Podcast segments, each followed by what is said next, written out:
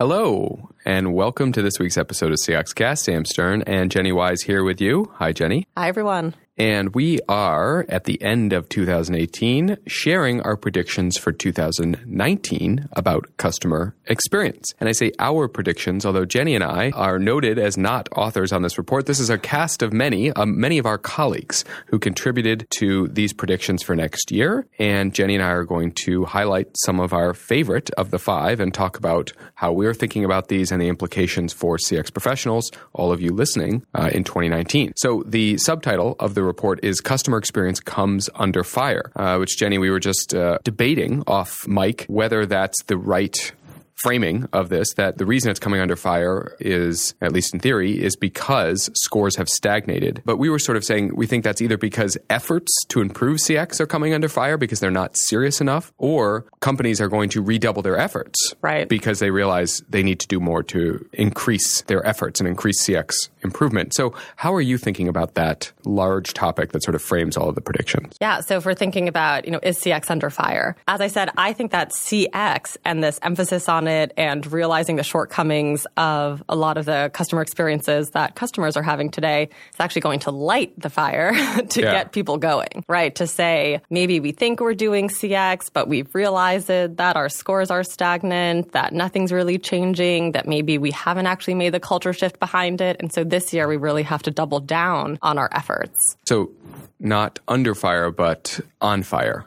CX is lighting CX the fire, as you said. Yeah. And I guess I would say a parallel trend that supports that hypothesis, what you just said, is that the emphasis on employee experience in 2018 that we're seeing pick up and carry into 2019 is a good example of firms taking more seriously the work they need to do to improve CX delivery mm-hmm. because they're realizing that it, the challenges or the stagnation that they see in their scores run deep into their organization. Employees who are blocked or frustrated by processes or technology systems or work rules and therefore not able to contribute to CX delivery in the way their companies would like. Right. And so it's a recognition of that, that we, we need to get serious about their experience so that they can deliver the right experience to our customers. Mm-hmm. Now, counterpoint to this, our colleague Rick Parrish, I think, wrote this first prediction in the predictions report that we have linked to in the show notes, listeners. Stagnating CX quality will cause short, destructive price wars. So that when firms can't differentiate on experience, they'll go back to the tried and true method of differentiating on price. And one of the examples he calls out in particular here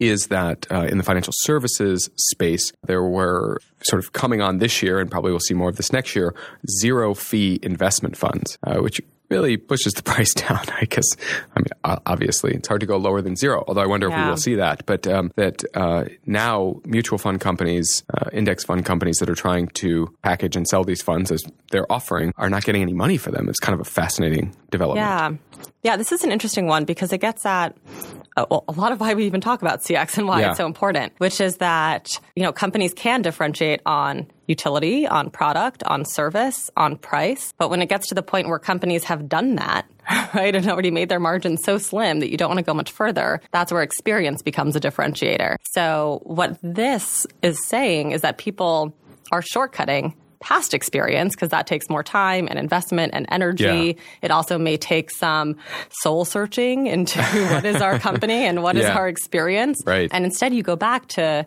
those initial sort of product and price and promotion components, right? Yeah, that's right. And the, the challenge is the hard work that leads to a clear vision of what your customer experience is and how it's differentiated is not replicatable in a price war, right? A mm-hmm. zero zero fee index fund is probably going to be copied and replicated by other firms next year in a way that completely eliminates the advantage uh, that the first movers had there of, of creating a zero fee in investment fund. All they did was create the expectation that you shouldn't no longer have to pay fees and, and it'll probably spread to more of their funds. So the other side to this, right, that short destructive price war, the other side to this, a prediction that's maybe a little bit more hopeful here, and I think can, to your point, reignite the fire for CX, is that we'll see more companies really trying to make the business case for customer mm-hmm. experience transformation to sort of remind executives, remind colleagues of why this is worth doing, even though it hasn't gone as well or gone as quickly as we would have liked. So I, I think that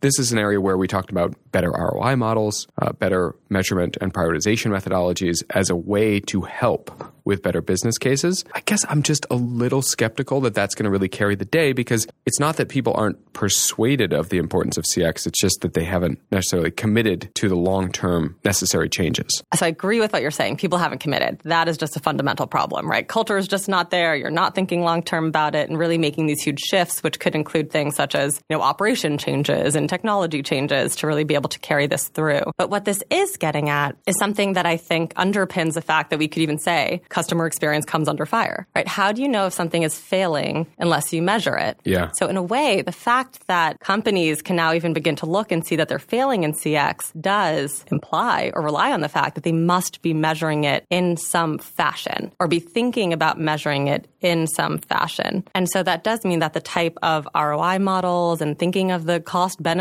of CX and where to invest, that foundational work has maybe been done or more so than it has been in past years. So because of that, you are armed with more ammo to make the business case. That's really interesting. Very glad you I, disagree. Do you not think that companies I, have the type of metrics? No, I don't disagree. I think you're. I think you're right. I think your your insight is right. I think the, the challenge I see still then is that it's not about the data to make the case for more serious investment, if, especially if they've already had that, and, and, they probably likely have made business cases in the past, and maybe mm-hmm. they would be more sophisticated versions of those. I don't think that's what's required. We're talking instead about a story, a pitch to identity, to um, self belief that this is something that we as an organization, that we as a collection of people, the employees, the leaders of this organization would do. And that the more sophistication in a business case, I, I think that's probably right as a prediction. That we'll see more of that next year. I don't think that's the right approach to galvanize real action. You want to appeal to a deeper sense of who we are as an organization, who I am as a leader. And that's not usually done with more data, with more facts. It's done with a more compelling story. So I think that's true. But I think when we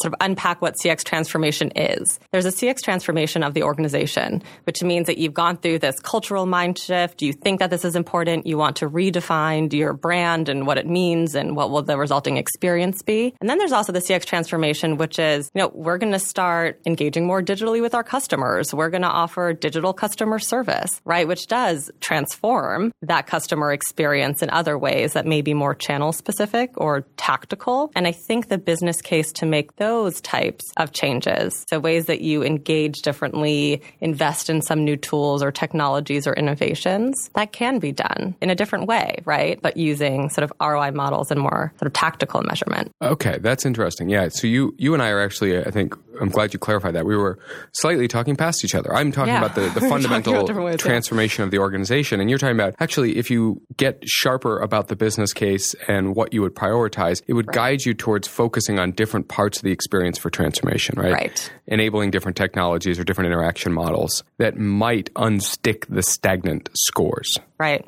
I hope you're right. Is that customer facing versus employee facing hat that we both yeah, just put on for of course. that? of course, we, we, we, were thinking in, in those different funny. worlds. Um, okay. And then last prediction, but two predictions I want to cover here because they're both sort of referring to jobs. The first one is about the hot jobs market. And I think that's a general sense, low unemployment, but also a specific sense for CX professionals, right? That's been a growing field for a while, yet without a real pipeline for uh, new talent in the form of university degrees. But in this job market, we'll see a lot of customer experience professionals job hopping. I totally buy this. This is one I probably agree with the most. And I think that we already do see that a lot that CX talent is in demand and people with a bit of a resume around customer experience, having done a job, having, you know, created a team within a large organization, there's an interest in bringing them in and bringing them over and finding someone who's done this before. I totally agree. Um, and I think this also gets at with the employee hat that if you are working at a company that clearly hasn't undergone that mind shift and doesn't support your efforts for customer experience, you know, we speak with many, many customer experience practitioners yes. who like, oh, I, I wish we could have personas to lead this effort, or I wish we could journey map, but I'm just not given the resources or the time, or it's not a priority. And so this does force the hand of companies that want to retain valuable CX talent to give them perhaps more purview or strategic um, sort of access to what they need to be able to make those changes. Yeah. Otherwise, there are alternative companies that they can begin to go to. I agree with you. And that sort of connects to the, the second of the two sort of people predictions here that the role of the user experience, UX professional, will evolve from doer to leader. And I don't know how you're thinking about this one, Jenny. This was, uh, I think, our colleague Gina's yeah. prediction. But what I'm struck by here is that this type of evolution at a firm would get at what I was talking about before, where these people's ability to tell stories with data and insights, mentor their business colleagues in a design mindset or in the importance of these techniques, that could get at the sort of people transformation required at firms. So I think that where this happens, it is likely a really nice precursor to that real commitment from the company to changing everything they need to change to enable, you know, sort of that more culturally led transformation I was thinking of. But I, I wonder, are you seeing this? Is this popping up? Is this maybe aligned with the the rise of the XD bucket of roles you talked about in a recent yeah. episode? Yeah, so the way that we used UX professional um, in this is is the same as the sort of XD professional, who is the elevated version of the, the UX professional, meaning that they have more strategic purview and can make bigger decisions and aren't just viewed as the person, you know, moving around pixels and doing right. a, a site map, which there's a lot of value in that. but yes. Um, in some organizations, when you're doing that, that's all that they will let you do. And what we're saying here is that as CX becomes more important, and also going back to our very first thing we spoke of here, which is that companies have to differentiate on experience and on emotion. And so to be able to do that, you have to really be in tune with your customers and what that experience will be like, right? And so every company is almost in a way like a software company, right? Or a digital product company yeah. nowadays, yeah. as opposed to just a physical product. And the people who help build those and research those are the UX pros. Yeah. Um, and so if that becomes a differentiator, right, then UX becomes more strategically important. And so they can't just be viewed as the people who change the button or think about this color. They actually sort of help the bigger org. Their way of thinking and the their methodologies that they use in their work is more central to the way the firm is thinking about its value, the yes. value it creates for its customers. Yeah. Yeah, mm-hmm. I really like that. I hadn't thought of it that way, but I, I do think that explains why they could move from doers to leaders. You know, for companies that, that see that, they would see that they, it would be critical to have them in a more strategic, more influential role. Yeah, absolutely. All right. Well, listeners, uh, that is a quick roundup of our predictions for what will happen in the customer experience and I guess in the experience design and user experience space a little bit as well. Uh, in 2019, um, we do see pressure mounting a little bit to uh, strengthen the emphasis, the focus companies have on customer experience, doing it for reasons that are actually going to drive business value and actually improve the customer experience from the customer's point of view. And so that's where a lot of our predictions went, is, is sort of describing how firms would react to that pressure to unstick these stuck, stagnant scores that they've experienced for the last few years. That's a mouthful. that's a mouthful. Thank you all for listening. We'll talk to you next week.